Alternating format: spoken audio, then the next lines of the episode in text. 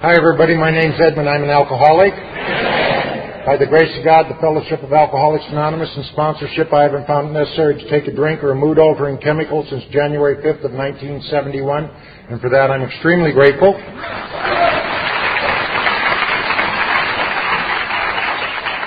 And I'm delighted to be here. Absolutely delighted to be here. Uh, we're going to do a little talking today about forgiveness, and I'm not here to tell you that I'm an expert and I know all there is to know about forgiveness. What I'm here to do today is share my experience, strength, and hope with you. And share with you how a healing has taken place as a result of Alcoholics Anonymous that was far beyond my comprehension and remains far beyond my comprehension.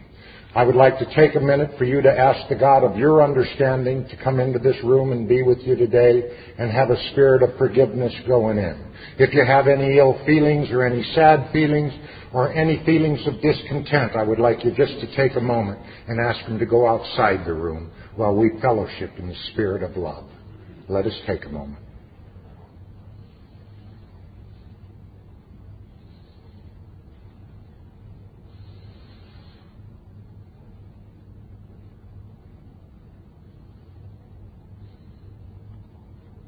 Amen.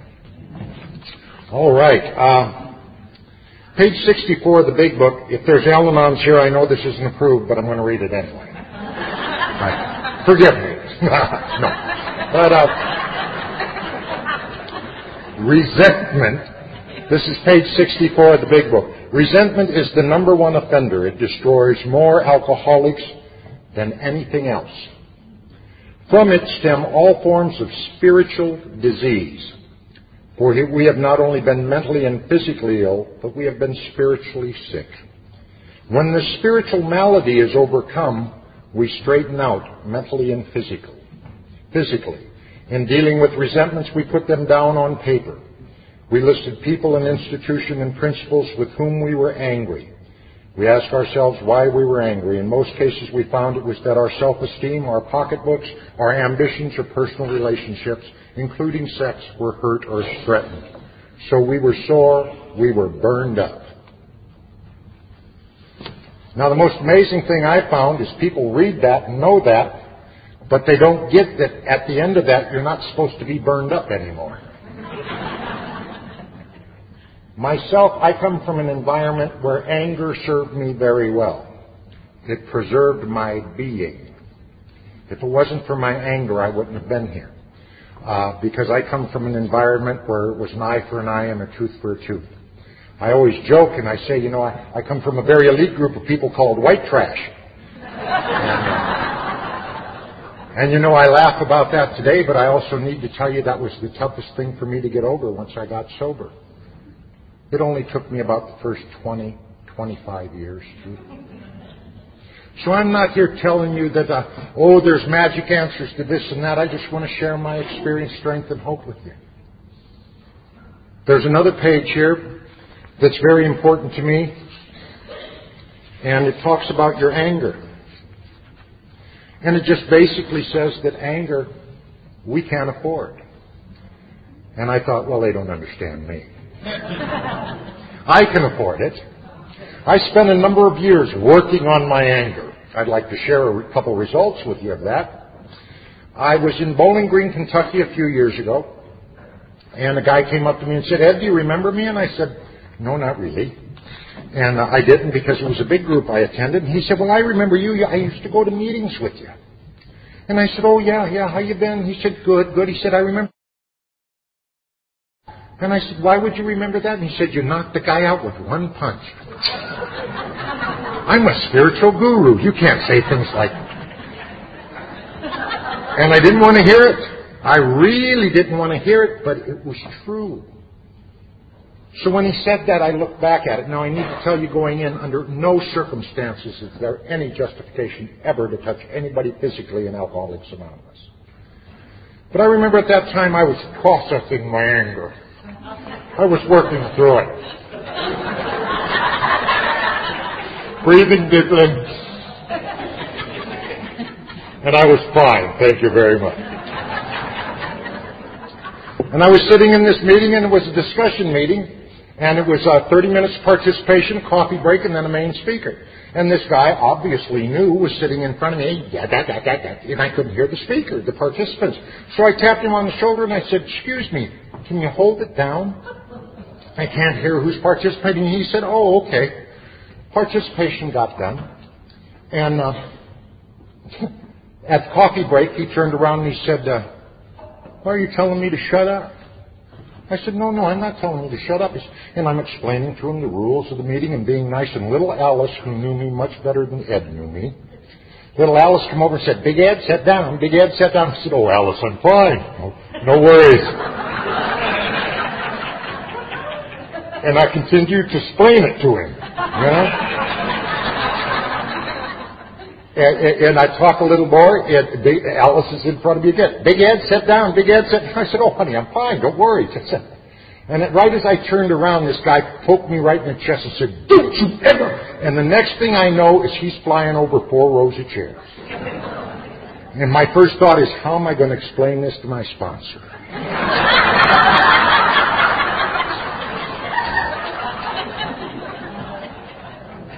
And I went around the four rows of chairs and I made amends immediately, woke him up, and made amends and sponsored him for the next five years. he said he'd been around AA before, but nobody had ever gotten his attention.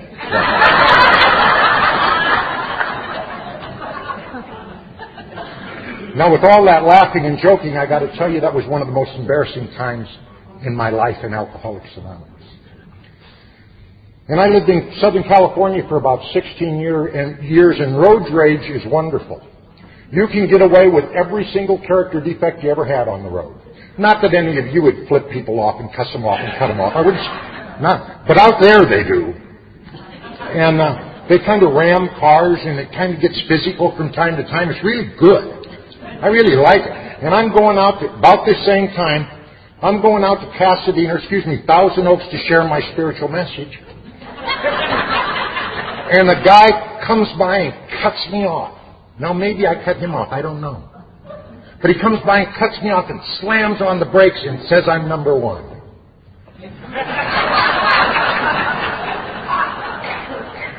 and then he did something I always love that they do. He went, pull over. I thought, excellent, let's pull over.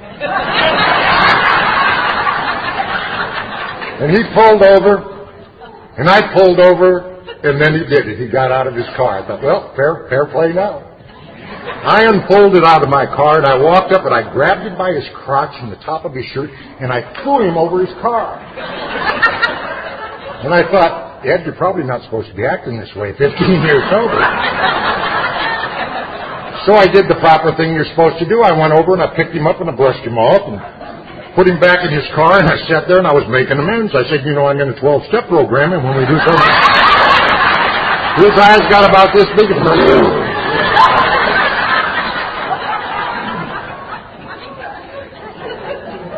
Yet if you would ask me I, on forgiveness, I'm doing just fine. I'm doing just fine. Thank you very much. I'm working through it. I can't work through it. I have to surrender it. It took all that for me to understand that the book is correct. Those are luxuries I can ill afford. Now that's a problem. Because if you take my anger away, you're going to take away most of my self identification. It's what kept me going. I am so glad I was angry when I was a kid because they would have eaten me alive. But after I came to you at the age of 20, you told me that I had to change my heart and my mind and that these steps would do that. But I still kind of felt like I was an exception to the rule. I started doing something when I was a kid that if I'm not careful I can do this very day. And I call it my 299 to 1. I could walk into a room with 300 people, 299 could turn around to me and say, Ed, you're the best. And one could go, jerk. Guess who I remembered? I can tell you the name of every teacher that was mean to me. I got to think a few minutes to tell you of all that were kind to me, which was far greater than the ones that were mean to me. But I'm a collector of ones. Once I got my one, I can be angry and justified about it. I remember a church. Oh, that was fun. I really liked church. There was always the same same pastor. It seemed to me with thin blue lips. All those pastors have thin blue lips. You know? Yeah, you're going to burn in hell, young man. You're going to burn in hell. And I thought, how do you know? I only been here 20 minutes. Probably all it took to realize where I was going to burn in hell. But I hated him. And I can remember there was one guy that would sit up front all the time, and he looked holier than now. He always looked so prim and proper and his wife was there, and she had a look too. And I thought, you know, this guy looked a lot happier in the bar last night. And I don't know who that grump is he's sitting with, but the other chick seemed a lot more fun. So I had my one for church. Hypocrites. Who are they kidding? Now I know you're not this sick, but I'm this sick. I didn't just judge that guy and his wife or that pew or that church. I judged entire organized religion by my narrow point of view. And it took me years to stop hating the church as if they really ever did anything to me. You know, I remember I was a few months sober. And At about six months sober, you get honesty. At about uh, eight months, you get a little tact to go with it. You know what I mean? And Father Tom was there, and Father Tom still does has thin blue lips. And he said to me one day, Ed, why don't you come back to church? And I had the honesty part, and I said, I'll tell you why I don't go to church. It's full of thieves, hypocrites, and liars.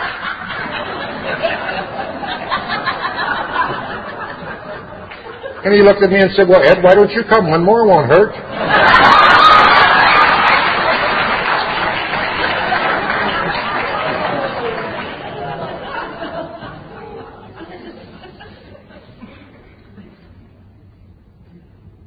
I had a tough time forgiving God. I mean to offend absolutely no one. And I need to preface this with this was the way I felt, certainly not the way I feel anymore. But in my heart and mind, God was a punk. And I often said if he come down in front of me, I'd beat the sheet off him. And I wasn't saying it nicely. Why would I do that? Because of all the things he did to me. I remember I had a 10 year old cousin that was hitting when I was 10 years old, I had a cousin that if there, she, anybody ever close to God, it was Linda. She did everything right. She was walking across the street and got hit by a bus, knocked 100 feet and killed. And I went to the funeral home, and you know what I heard people say? Remember, I'm a collector of ones. And what the ones I collected was, God must have wanted an angel. And I thought, so he hit you with a truck. I'll pass. And I still do. I resented God because I was told God took people out of my life. It was God's time. I still don't believe that. But that's what I believed then, and the first thing I had to do in forgiveness is forgive the God of my misunderstanding before I could find the God of my understanding. But the God of my misunderstanding was very familiar. It's like anger and resentment. I used to think if I give all this up, what am I going to have? If I give all this up, what's going to be left? And it's called peace. But I have no idea what that was because I'd never experienced it before. I don't know about you, but from my earliest memories, there was a war in my gut. And there was a war in my head. And alcohol seemed to call a ceasefire temporarily. And it's the only thing that it, well, everything else that I took too. I'm one of those, I believe in singleness of purpose and I'll just simply say this. You never heard me say, oh, what'll that do to you? There was, any more? But I had to, I had to have that peace because I was full of resentment and anger from the day I was born. I resented the parents I was given. I was the youngest of seven children. We went without food day at a time for a lot of times. Why? Because the old man would drink up the check every now and then. I resented that I had to go to school and fight the kids because I was wearing hand-me-down clothes. You know, if it would have been, oh, 45 years later, I would have been really hip today. But uh, at that time, it wasn't hip. And I resented that, and I was angry at that. And I got to believing it was all God's fault. It's always easier to blame somebody else. at least in my experience, then question how I think about things. And the greatest thing I found in Alcoholics Anonymous, at least for me, is it challenges everything I've ever believed. My old friend Chuck C. used to say the only thing he hadn't changed since he'd been sober is the multiplication tables. And I tend to agree with you. I told you that. I lived on the streets. I, I, I, I was arrested at 13 years old for possession of a sawed-off shotgun. Uh, I had decided already then if anybody was going to do the hurting, it'd be me instead of you. Started telling that lie that almost killed me sober. You may be familiar with it. It's called I Don't Care.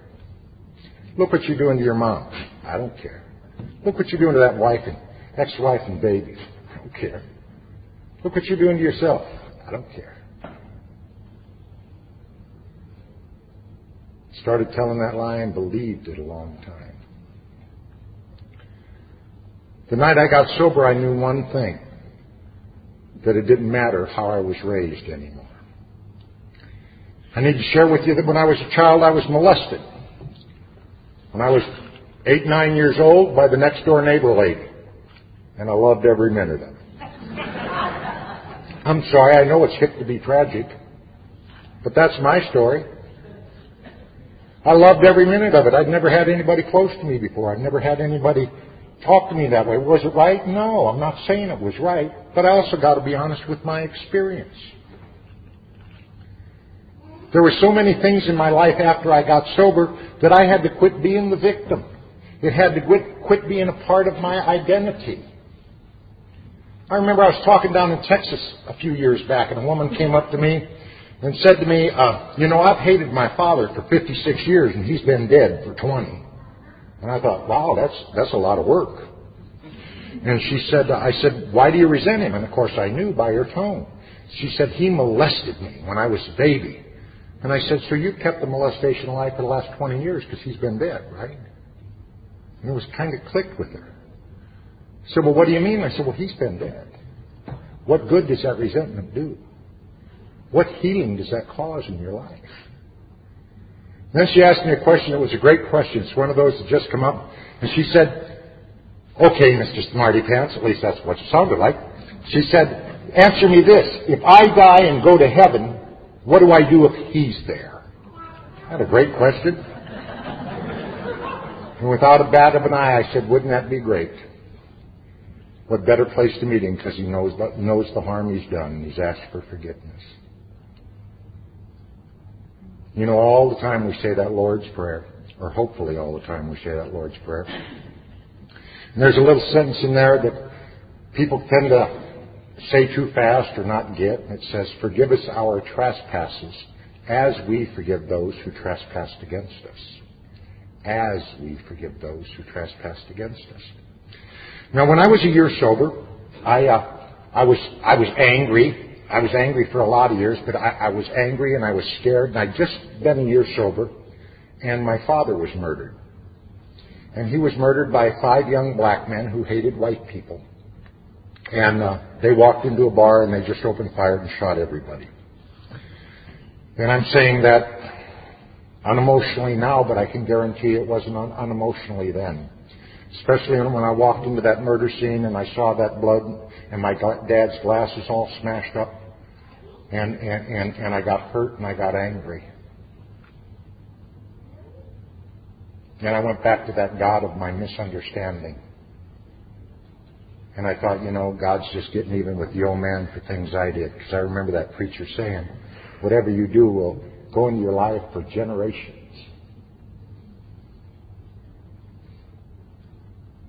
I remember going to court having to testify against this guy. And him sitting across, one of the guys sitting there with his little attitude, and I thought, you give me five minutes with him, we don't need a trial. And they convicted him. Now I told you that story to tell you this one. A number of years later, I was able to walk into a prison and get that young man out of jail and have him come live with me so he could get a better start in life. Now, where did I learn that? I learned that in the rooms of Alcoholics Anonymous. I learned that if I'm unwilling to give, forgive, they own me. Lock, stock, and barrel. You want to know how well this program works? I know you're going to find this hard to believe, but it's honest to God true. I could not remember the names of the guys who killed my father. Now, man, you want to hang on to that crap and share it in meetings, don't you? you know? I mean, that could. The other thing is, is my mother. God, I love my mother. My mother was one of the finest women I ever knew, but she loved pain. She just did. She'd wring every ounce of pain she could get out of any situation. I can remember one day she called me and she said, Ed, I just wanted to call you and tell you that this is the day that Aunt Gracie died. And I said, Mom, Aunt Gracie died ten years before I was born. She said, Oh, I know, but I just thought you should know. And Mom would be sad all day. I had a number of tragic deaths in my family. My father was murdered. I've had two brothers killed by drunk drivers. Brother-in-law committed suicide. Sister-in-law committed suicide. Another brother-in-law put a gun to his head. His head ballooned up like a helium balloon. He lived for two years and then died as a vegetable. I've been married and divorced. I've done a lot of things, but I've learned this. That God is present in all those situations if I choose to look at it that way if I choose to look at it that way. In forgiveness, in my opinion, what's most important is that you have a God of your understanding, and I don't care what God that is. I support anybody's belief. I don't care what it is. You know, I always, I always uh, get tickled in AA. They say, oh, you can have any higher power you want. You can have a tree stump. You can have a doorknob. And you know, I'm all for that if that's what you believe. If you honestly believe that, good. Keep growing. Keep growing. Keep coming back. They said you, you can have your sponsor, you can have your group. About the only thing you can't mention is Jesus. You do that, we'll ask you to leave. but we don't judge.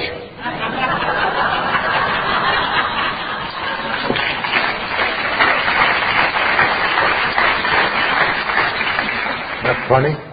Isn't that funny? The thing I love about AA is everybody can share about their own faith. We don't want you trying to convert anybody to anything. Just share your experience, strength, and hope. And when that happens, a healing begins. A healing that's beyond my imagination. How could I ever forgive myself for all the things I've done? By the way, there's baskets around and there's pads. If you want to write down something that uh, you'd like to ask about or a, question, uh, I'll be happy to answer them. We'll take a little time. If you don't have anything, that's fine too. We just, I've done this a time or two, and sometimes there's people who want to write down things, and there's pads at the end. Please don't take papers out of the basket because that's questions people have put in. You use the pads on the end there. I've lost my place. I've got to start all over. My name's Ed, and I'm an alcoholic.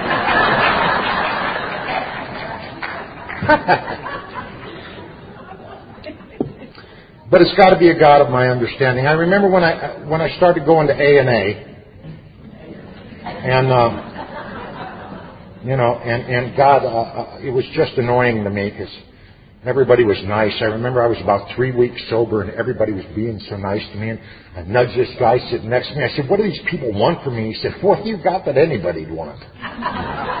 Never looked at it that way before. I just, you know. But I had a tough time being around nice people. I had a real tough time being around nice people. Why? Because I felt dirty inside. I felt dirty where you can't scrub. God, I wanted to feel clean, but I just felt dirty. And I need to tell you, that goes along with my earliest memories. My earliest memories. And there were things that had happened in my life sexually uh, that happens to as many inventories as I heard happens to most people I've ever talked to. And I always wanted to feel dirty and different about it. And now I know it's called experimentation. And just because we didn't know and we tried things and we didn't try things and we did things and we regretted them, but to leave them back there instead of keep beating myself and molding myself with them today. The other thing they talked about in AA that really confused me is living one day at a time. And I've been doing this a little over 34 and a half years, and I'm still not very good at it. But I'm better than I've ever been. I was talking with a, a, a person that I'm working with, and she called, and uh, I talked to her about five days in a row, and I finally said, you know, all your problems are yesterday and tomorrow. Your days are going quite smooth. And she started laughing. She said, That's true. And I said, Yeah. You know, what problems do I have in my life right now? And the answer is none. You're safe, you're secure, you're around people that love you, whether you like it or not. and, and, and you're in the best place you can be. Now, mentally, you can go wherever you want to go. But forgiveness, I had to, uh, it was tough for me to forgive myself. It was really tough for me to forgive myself. Uh, I can remember the looks in my mother's eye. I can, I can remember. Now you got to remember, for years I said I don't care, so it didn't register. All this started happening after I got sober. I remember I was at a meeting one night, and I, I uh, my big uh, speech for the meeting was, uh, you know, my drinking didn't affect anybody but me. That was my speech for the night. And we went out for coffee and that, and for some reason I was staying at mom and dad's house. They'd kicked me out of the house at 13 years old for good reason, I might add. And I, I was staying back there, and at 1 o'clock in the morning I walked in, and there was mom in the big chair, dad's big chair, and tears streaming down her face. And I said, Mom, what's wrong? And she said, Eddie, there were police cars and sirens, and I didn't know where you were. I'd been out of the house six years at that and it hit me how many nights had she sat there?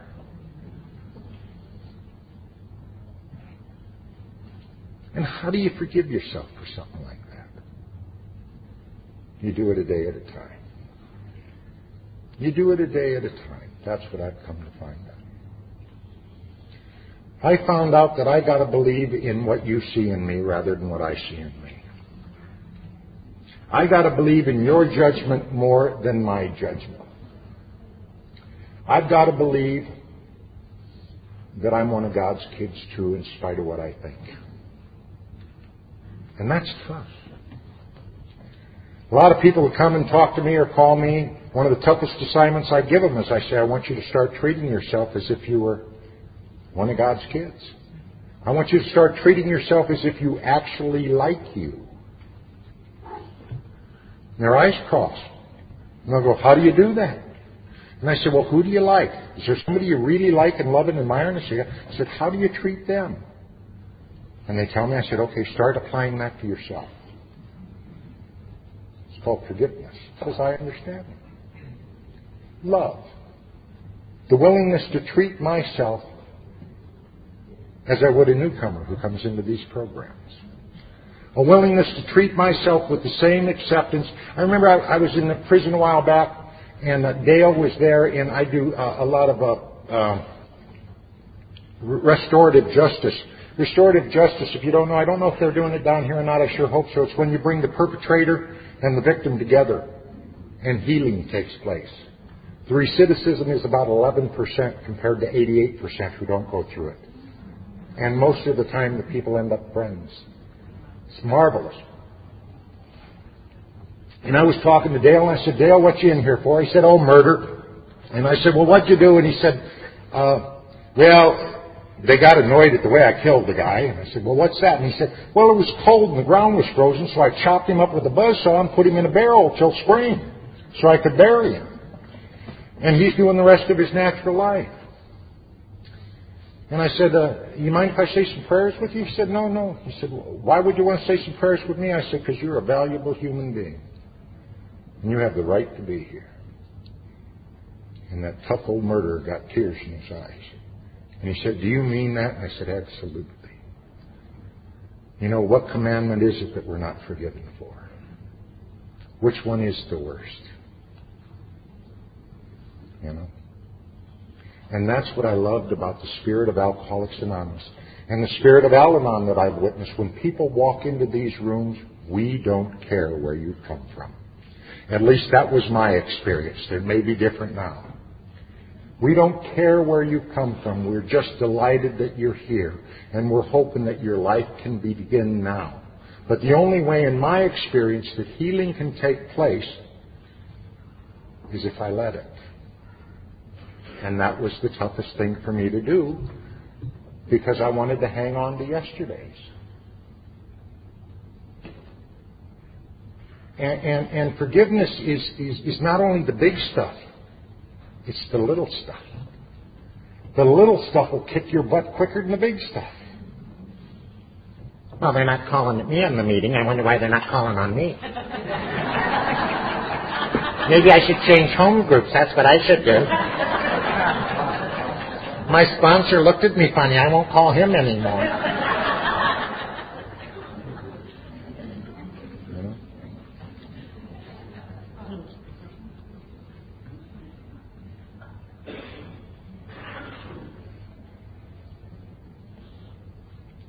There's a lot of people in a lot of pain with a long time sober. And they're doing a lot of different things now that a lot of them aren't very good for. And I had uh, sure don't want to call it pleasure. I've had the task of burying many of them. And I can tell you that of those that I know, about 90% of them, their biggest problem was inability to forgive themselves, inability to forgive the crimes of the past, inability to forgive their parents, their wives, their ex-wives. Oh, exes. Those are good. Those are good. I have an ex-wife who just hates me. But she does it well. She just, man, she's an excellent at it. And we have three children. One of which is talking to me now, which I celebrate. Uh, we got a divorce, and she's never been in Al-Anon, and uh, she pretty much hates every breath I take. And I can do one of two things. Those children hate me. Uh, one started talking to me about two months ago. Thank you, God. Appreciate that. Now I can do a couple of things. I can sit every day and whine about me not being able to be with my children. I can sit every day and think about that so and so that's doing that to my kids. Or I can live my life and I can forgive her for her, for her humanness because that's all it is. It's my choice. A lot of people come to me and say, you know, Ed, I'm having trouble figuring out who my God is. And I said, well, that's the easiest answer in the world. You want to know who your God is? And they say, yeah. And I said, what you spend most of your time thinking about. That's a no-brainer. Interesting, isn't it? How many of you have your resentments as your God? Or the ex as your God, or your boss as your God? Or those people at work as your God? And as long as I have anything but my God as my God, I can only end up uncomfortable and diseased. Oh, that might be for me. if it's the wife, tell her I'm not here. Oh, there she is again, yeah.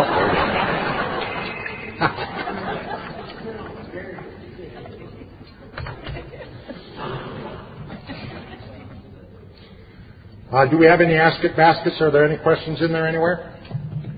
Here we go. Oh, we got. Oh, we got a bunch of sick ones. Okay. I like it. There again, it's not, oh, thank you. It's not that I'm an authority. I just will try to share my experience, strength, and hope with you. Thank you. Come forward for the healing.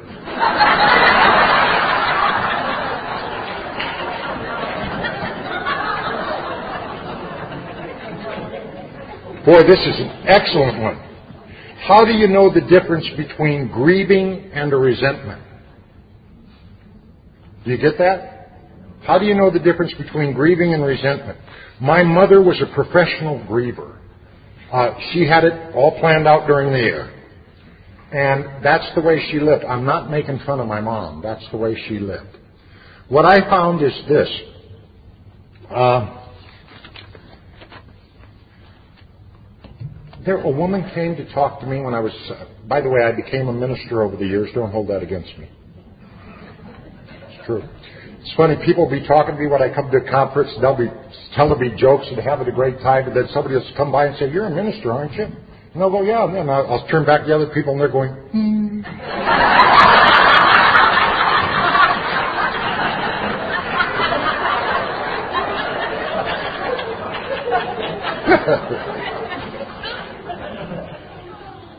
I don't judge, I just merely report. Yep. I remember when I got my first church, there the only place in town to eat was a little bar and had great hamburgers. And I'd walk up to that door and there'd be all kinds of noise and laughing and joking. And I'd walk in and do, hmm? Morning, Reverend. Nice to see you.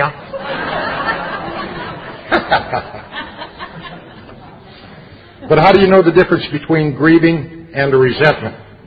Well, there are several different questions I could ask you about that, but I don't want to put you on the spot. So let me go with, with the grieving. I believe there is a natural process of grieving, but I also believe some of us it becomes a payoff for us. I hate to tell you that there was a payoff for me for being the son of a murder victim, but there was. And the day I realized it, I got sick to my stomach. I'd walk into a room, oh, that's Ed. You know, his dad was murdered. Oh. Yeah.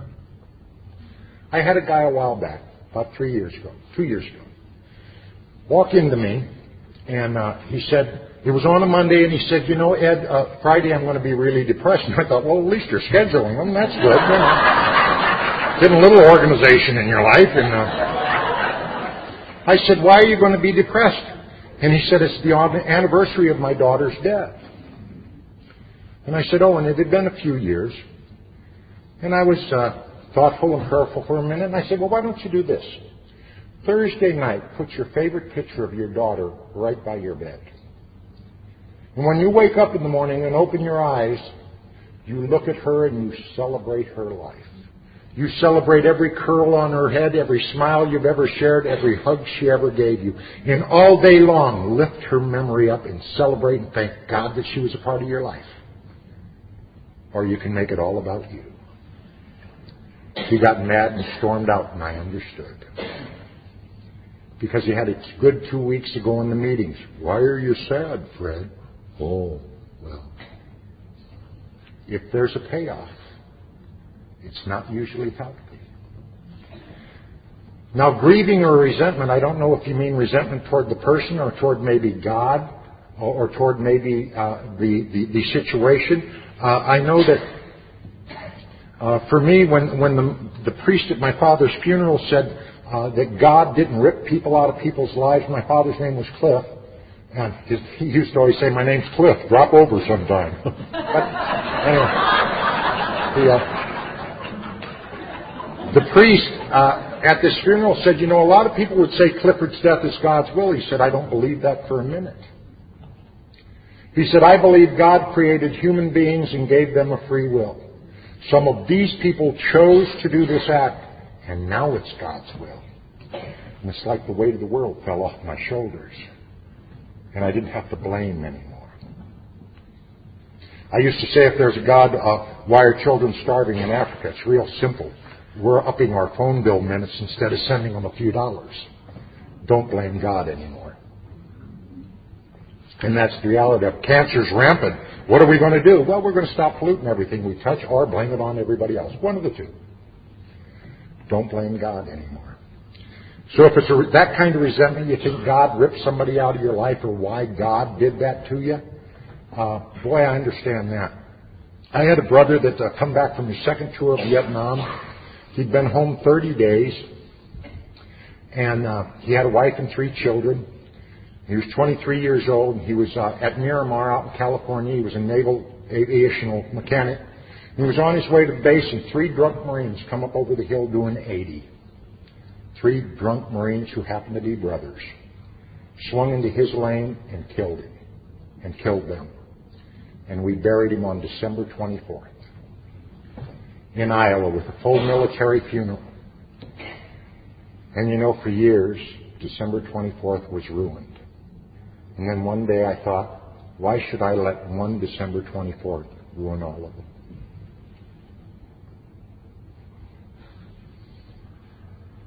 So it depends on when you say, are you grieving or resentment? Uh, we need. I'd be happy to talk to you afterwards. Have a cup of coffee and talk to you after the, uh, a little bit more because it isn't quite clear to me just what you mean. But I know this: that there's a proper grieving, but there's a time when I have to. Uh, when I have to give uh, my grieving to God, just like everything else. And if I'm in charge of my grieving, guess what?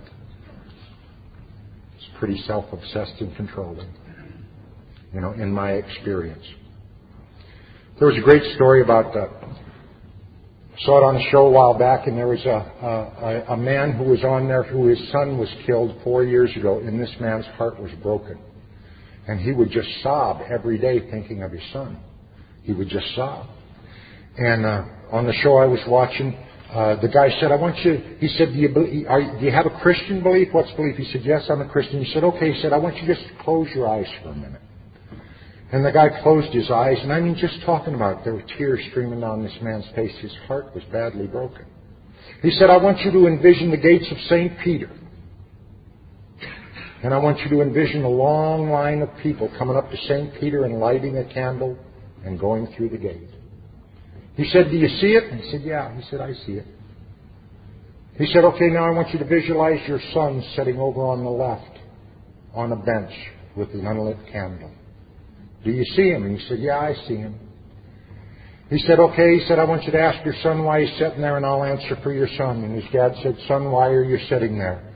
He said, Dad, every time I light my candle to go in for peace, your tears drowned it out. And I can't go through. I guess the end of grieving is when we're ready to let them have peace. At least that's been my experience. When I'm ready to let them have peace no matter what no matter who did it, no matter how it happened, just to let them have peace. Hope that's an answer.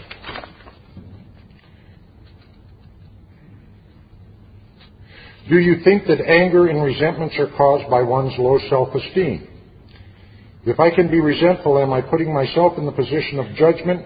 To be in judgment is to put yourself in the position of superiority. Well, uh, I don't like the word self-esteem because, you know, in our book, it, it really is uh, powerful when it says selfishness and self-centeredness is the root of our problem. That's why I love people who go talk about themselves for two hours every week and wonder why they're more screwed up. I don't, I don't know. Gee, I can't figure it out. Uh, so for my purposes, I'll call it God esteem. God esteem. I like the word God esteem because I think God esteem is the goodness that I have in me and you have in you. You know, there's that old thing. You ever heard uh, in AA, if you point your finger at somebody else, there's three pointing back at you? Ever notice how we always think of that in a negative sense? I got news for you. Works for the goodness, too. If you see something in somebody else that really moves you or touches you, the only way you can recognize it is it exists in you. And I believe the steps are the only way I know to let that come out. So anger and resentments, uh, for me, isn't a matter of low self-esteem. It's a matter of uh, low God esteem. I'm going to let them be my God for a while. I'm going to let them be my God for a while because that's what they can do. You know. I have to find ways of surrendering that anger, not controlling that anger.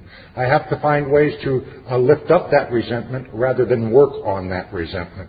I always get tickled when people are working on their defects. well, that's, that's going to work out just fine. Yeah, you're bet. Yeah, good luck to you. All right, we'll do one more and then we'll talk some more. Or maybe. Who knows? If you have problems with your family because of my alcoholic behavior, well, I don't have family because of your alcoholic behavior. How can I prove to them changing the old behavior if I'm not allowed the activity? Oh, good question. The activity to participate.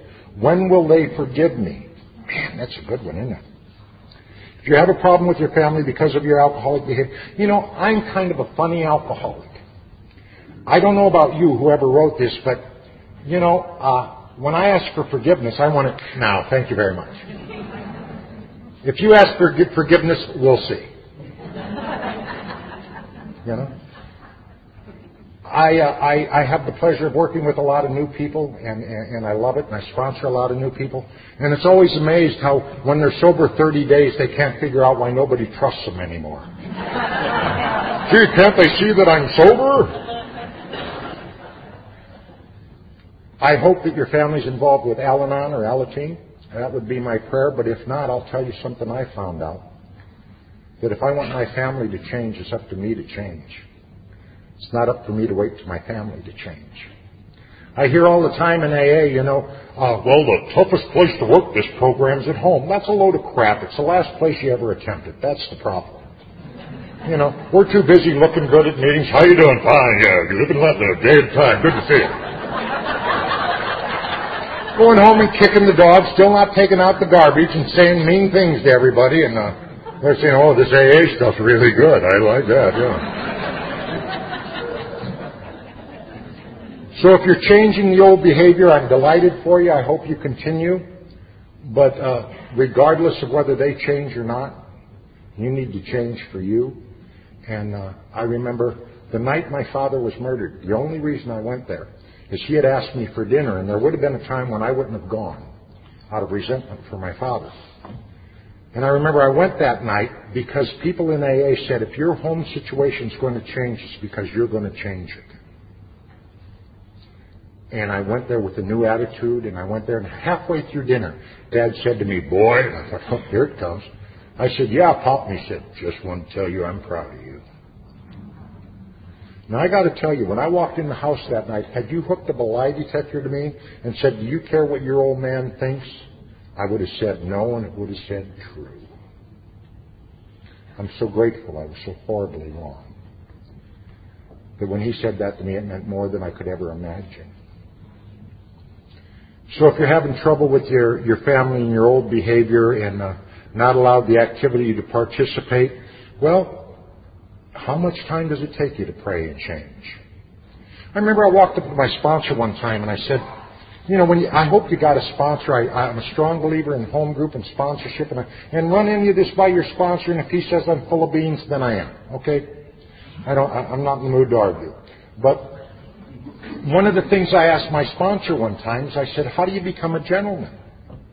Because that's all I ever wanted to be. When I was fighting cops, when I was screaming and yelling and saying every filthy word in my heart, all I wanted to do is get along and be liked. That's all I ever wanted to do. And I said to him, How do you be a gentleman? And he said to me the oddest thing. He said, You act that way, Ed. I would have never thought of that in a million years. Don't you have to go through a process and a cleansing and uh...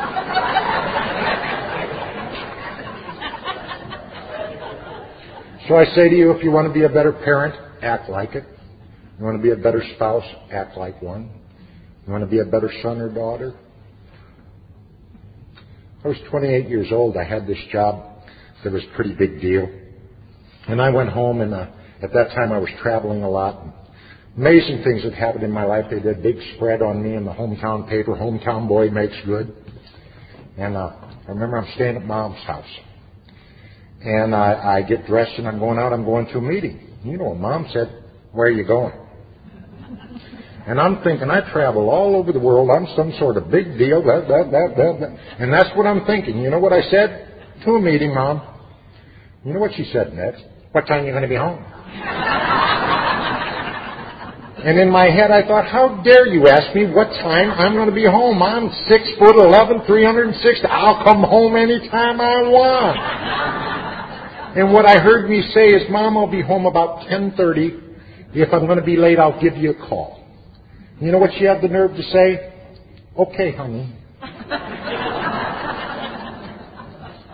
I was 28 years old before I ever let my mother be my mother. There was always a war. Always a war.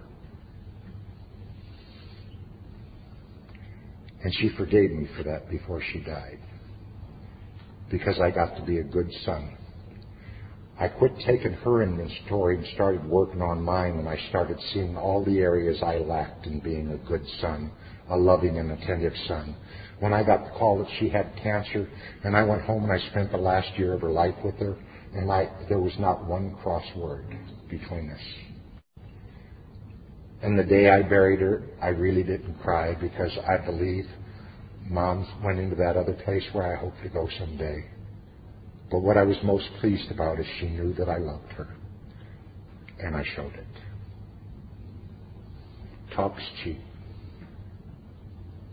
Talk's cheap. You know, when you look at all those relationships in your life that you want to continue to resent and be mad at, I would suggest that you look at your side of the street because my experience has been when I take care of my uh, side of the street, healing takes place of things that I never knew. And you know, I didn't know the effect I had on my family. I was 25 years sober. And I'm up in Wisconsin with my sister. My older sister, she's really old. She's two years older than me. And we're driving down the road and we're talking about a wonderful time in my life when they committed me to the Iowa State Mental Institution. I was in five point restraint, doing just fine, thank you very much. And they had me drugged up, and uh, my sister's in the back seat. Talk 25 years, well, actually about 27 years later. My sister's in the back seat, and she's talking about this, and she starts crying. And I said, Sis, what's wrong? She said, You're my baby brother. I lost you. You were gone. Had tears. Now, I could have swore I did that eighth and ninth step. Could have swore I did. Seems I forgot that, or didn't even know it. And I said, Oh, sis, I am so sorry. She said, Oh, God, Ed, I know God's touched your life and He brought you back. But I'll never forget my baby brother being in that condition. Ever. But she forgives me. Why? Because I asked to be. I was always so self-righteous. I always had the right to be angry, the right to be this, the right to be that. And you know, in today's life in sobriety, when I get in trouble is when I'm demanding my rights. I need to stay surrendered and I need to be a vessel of God's love. Uh, that's harder said than done some days, but uh, it's like loving people. If you only love the people you like, you aren't much at all. What about the people you can't stand? That's an act of love. When the guy that killed my father came home, and he was living with me, and uh, I went down to work to pick him up. And he had started walking home, and he'd spent at that time 30 years in maximum security prison. He went in there when he was 17. And uh, he had left for work. He got tired of waiting for me. I guess I was running a little bit late, and I come up to pick him up, and he got in the car, and tears were just streaming down his face. Now, this is a big guy. And he said, Pastor Ed, he said, I can't take it. I got to go back to prison. He said, the noise is just so loud, these cars and all this noise coming up behind you. He said, it's just so loud, I can't take it. I can't make it out here. And I was able to hold him and hug him and said, you know, I believe in you. And I believe in miracles because I've experienced them. And I believe you can do this. Now, did I do that because I'm a good guy? No. I did that because that's the way you taught me to behave. I am responsible. You know? I might be the only example anybody ever sees of what I choose to represent. And I don't want people to ever forget that. And I was able to sit there with my friend when he just was plodding his way back and convincing him that maybe he can make it a day at a time on the outside. And he's having deep troubles right now. I don't know if he'll be out much longer or not, but if you're the praying type, my friend's name's Sherman. If you would keep him in prayers that he might find some answers, I'd sure appreciate it. One of the things I found about most of the things I hate is I am of the same type. I remember I was sitting in my sponsor's office one day, and there was this uh, there was this pro football player who will remain anonymous. He was with the Los Angeles Rams, and he was married to a famous actress. And he had uh, he had a problem exposing himself to children on street corners. And uh, he did it once, and there was a little press about it. Well, he did it again, and all heck broke loose. He lost his career, he lost everything, got divorced, everything else. And he's down in my sponsor's place doing community service. And I walk in, and my sponsor introduces him to me and said, "This is Ed. He's a recovering alcoholic." I said, "Yeah, hi, how are you? Good, yeah." And then my sponsor leaves from it, and this guy turned to me and said, "You know, I have a problem exposing myself to children." And I said, "You know, I don't really know a whole lot about that." He said, "Oh, I thought you said you were alcoholic." And I said, Yeah. What about it? He said, Yeah, you'd know nothing about having a compulsion to do something. And if you do it, it'll cost you everything you've ever loved, and you do it anyway. You wouldn't know anything about that, would you? And I apologized to him immediately. See, everything I hate, I have the same capabilities. It may be in different areas. The other thing I want to touch on quick is what I hear a lot in AA. And it just makes me crazy. I'm only human. Duh. But to me, that's like saying, I'm only a, a raccoon. I'm only a rat. You know, if you want to be human, my hair's off to you. That's why I like a relationship with God. Why? Because it helps me rise above my humanness. Being human is full of resentment and anger and, and, and hate and mistrust. I don't want to be human anymore. I want to be above it. And you know, our 12 steps, if I read this book correctly, says it rockets us into a fourth dimension of living and will help me rise above that. And I've seen that happen in my life. Believe that. Imagine if we really started applying that in our life. I'm always amazed at the people who need proof to have faith. Okay. Faith is believing when there is no proof. Faith is believing that if I keep going to these meetings, I'm going to stay sober. I talk to so many people who say they don't have faith and they've been regular attenders for years. I talk to people who claim to be atheists and say, I don't believe in anything greater than me. I said, How long have you been coming to AA? He said, 24 years. Come every day. okay, you know. Uh, but I got to have faith. Faith is not a written guarantee that my faith is going to pay off. Faith is that I believe in spite of what I think or I see. One of the greatest things I've been taught in my walk of faith and in forgiveness is my feelings are not facts. My feelings are not facts. I never knew that. I thought if I thought it, then it was true. I remember my sponsor he told me, he said, they don't lock you up for how you think, they lock you up for how you act. I don't care what you think, watch how you act. And I remember he got me a job as a bellhop from 11 to 7.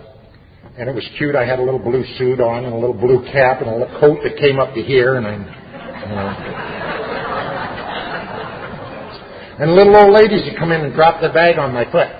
Pick up that bag, boy. And I'd think, which one? You were it. But what I did is I said, yes, ma'am. And I'd take up that bag and I'd take it upstairs and I'd take it into the room and I'd flip it open and wait for my tip and she'd slam the door and like to break my fingers. And I'm thinking, I'm going to kick in the door, grab this old broad throw out the window, watch her splatter. But what I did is say, thank you, and I went downstairs. Doesn't sound like much, does it? Biggest reason I'm standing in front of you today, it's called freedom from the bondage of self. I didn't know that I could do other than what I thought. Sounds crazy, but I didn't know that. How do I remain in the state of forgiveness? By discipline. By discipline. I can't think about forgiving. I just got to do it. And any days I don't, guess what? Is more than happy to come back. my lower power is just alive and well. And if I'm not paying attention to my higher power, guess who's knocking on my door? Hey, it's me. Remember me? I'll fix them. I'll fix them. Oh, no thanks. Let's see what else Please talk about forgiving self. I think I did that, but to reiterate, I believe that you're all my equals. And I love that because I was always mostly less than, sometimes better than, but now I'm equal. So if I, you're my equals and I love you, I gotta love me. And then I gotta act like it. When I'm going through a tough time, I've got to give myself the same love and patience and consideration I would a good friend who was going through exactly the same thing. I have no right to judge me anymore. No right to judge me. I live life a day at a time and I certainly make mistakes. But I leave the mistakes in the day I made them. Instead of dragging them along, you know. Remember that collecting of ones? Uh, I, you know, it's kind of funny because you could make the mistake. Uh, I could make a mistake. You could make a mistake. Let's say you forgot uh, you made an honest mistake and overbilled them for time at work. And you came to me, I'd say, well, well, don't be silly. Just go and tell them exactly what happened. Be honest with them, and you know, uh, if you've been paid for it, have the money ready, and just set it right. Now, if I'd done that, I'd go, you jerk. What's wrong with you? You can't even turn in your time card. You're such a. Sound familiar? In forgiving myself, the way I do it is I start treating me as if I'm one of God's kids too.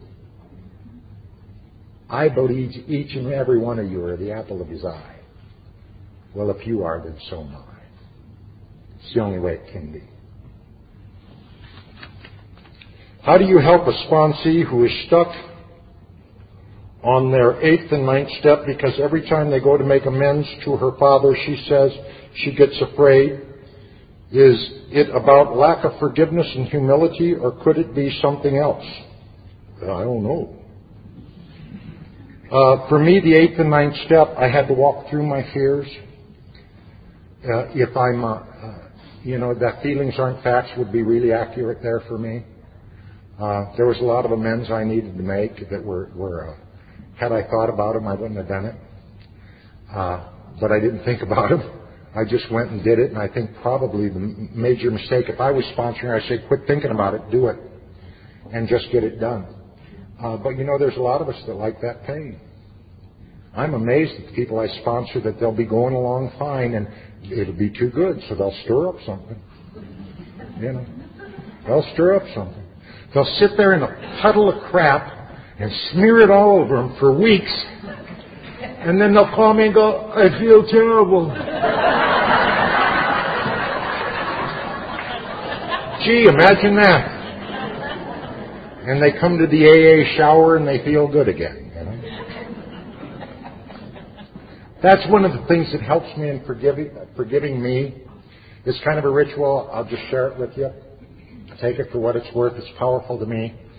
Uh, every morning when I shower, I wash away the sins of the world, and mine too. Every day when I shower, I wash away the sins of the world, and mine too and I start the day fresh and clean. I love that. It's just something I picked up along the way that works powerfully for me. And it's a reminder I have no business feeling bad about yesterday. It's done. Done. A lot of times with forgiving ourselves, I have a kind and loving God. If, if, if there's some of you who are Christians in here, uh, you know, the whole deal about the cross and that, that was about forgiveness. But uh, people ask me how I view God, and, and uh, I'm a minister now, and, and it's obvious where my, my heart is, and, and I, I don't defend that against anybody. I mean, I have a hard time believing it happened, but it did. Uh, but here, my vision of God is simply this. If I walked into this room, all this room was a chalkboard. All the walls were a chalkboard, and everything I ever did wrong were on those walls. Everything I ever did wrong was on those walls. And God was standing right here, and I walked up and he said, Ed, did you do all this? And I went, Yep, pretty much. You know what my God would say? Try not to do that anymore. Too simple, isn't it? Our meetings would be 15 minutes.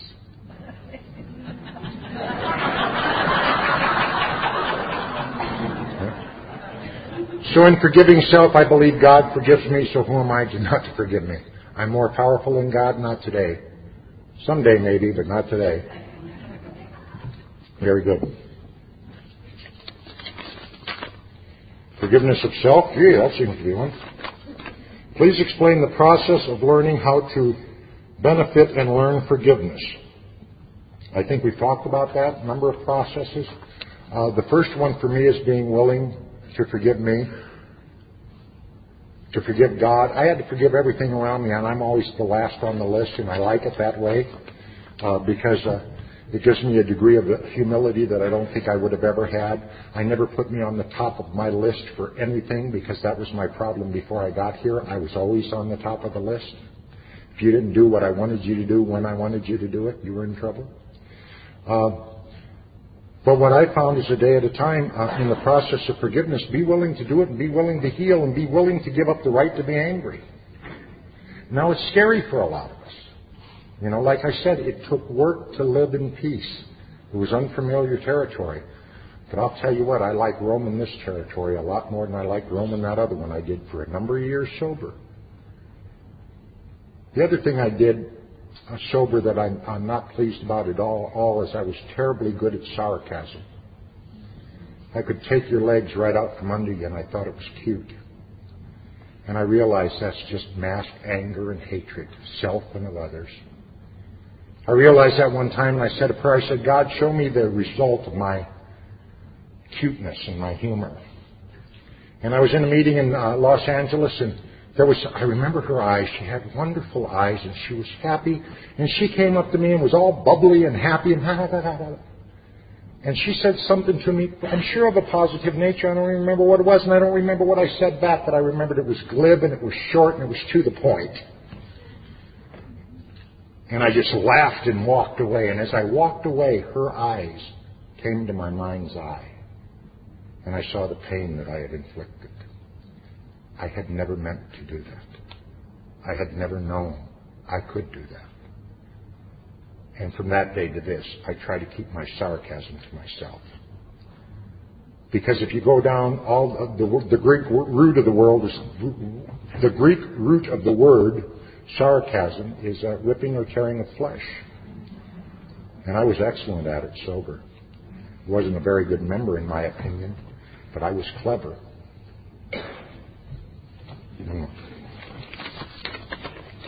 Forgiving yourself.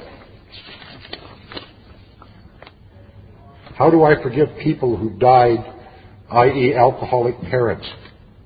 Boy, that's a good question. Um, alcoholic parents, especially, because, you know, if you're in here, you understand something that's very important. If they were alcoholic, they were sick. Now, I know that doesn't help when we want to stay angry at them. And a lot of us want to stay angry at him in a long time. But my father was a, a, a real bad alcoholic. But what I remember about my father is he was the hardest working man I ever knew who died of a tragic disease. You know, I forgive uh, I forgive my parents uh, uh, because they don't owe me anything anymore. I get, forgive my parents because I'm not keeping score anymore. I forgive my parents alive or dead because uh, I've never been much of a son till I got here. So how dare I judge them in any way?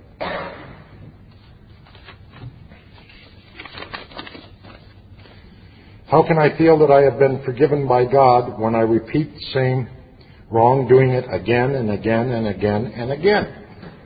Stop doing that.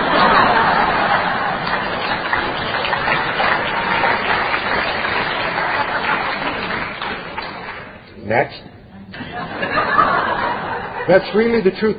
Discipline. Discipline. If I got the urge to drink, am I going to follow through with it? Heck no, I'm going to do anything I can not to. Get the same desire for that defect.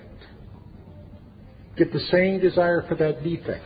I am a firm believer of this. Whatever area of your life you haven't surrendered to these 12 steps, that'll be your next program or reason for divorce. That's what I've witnessed and that's what I've seen. So you just stop doing it no matter what. Do the same things you did to stay sober. You know, in our book it says we go to any length to say stay sober. It doesn't say we do what's convenient.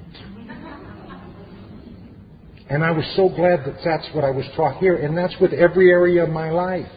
If I want to if I want to quit something, I have to actually apply this program to it and live in faith that sooner or later the urge will go away. I can't tell you the number of women who are shoplifting with long time sober. Men and women who are hooked on internet pornography, thinking about blowing their brains out, yet they come to meetings going, fine, live and let live. My belief is alcohol was but a symptom, and there'll be other symptoms if I'm not working this program. So don't give up on stopping it, but actually apply this program. Maybe even get some additional help for whatever you're going through. There's somebody around in AA. I'm not a big fan of therapy for one simple reason. It tends to be brought into meetings too much. I am glad if you're getting help and that, that's all fine. Leave it there. This is Alcoholics Anonymous. And we're not group therapy. And we ask that you have as much respect for our program as we do for the one you're trying to work. That's all. It's not about being better or worse. It's just this is Alcoholics Anonymous.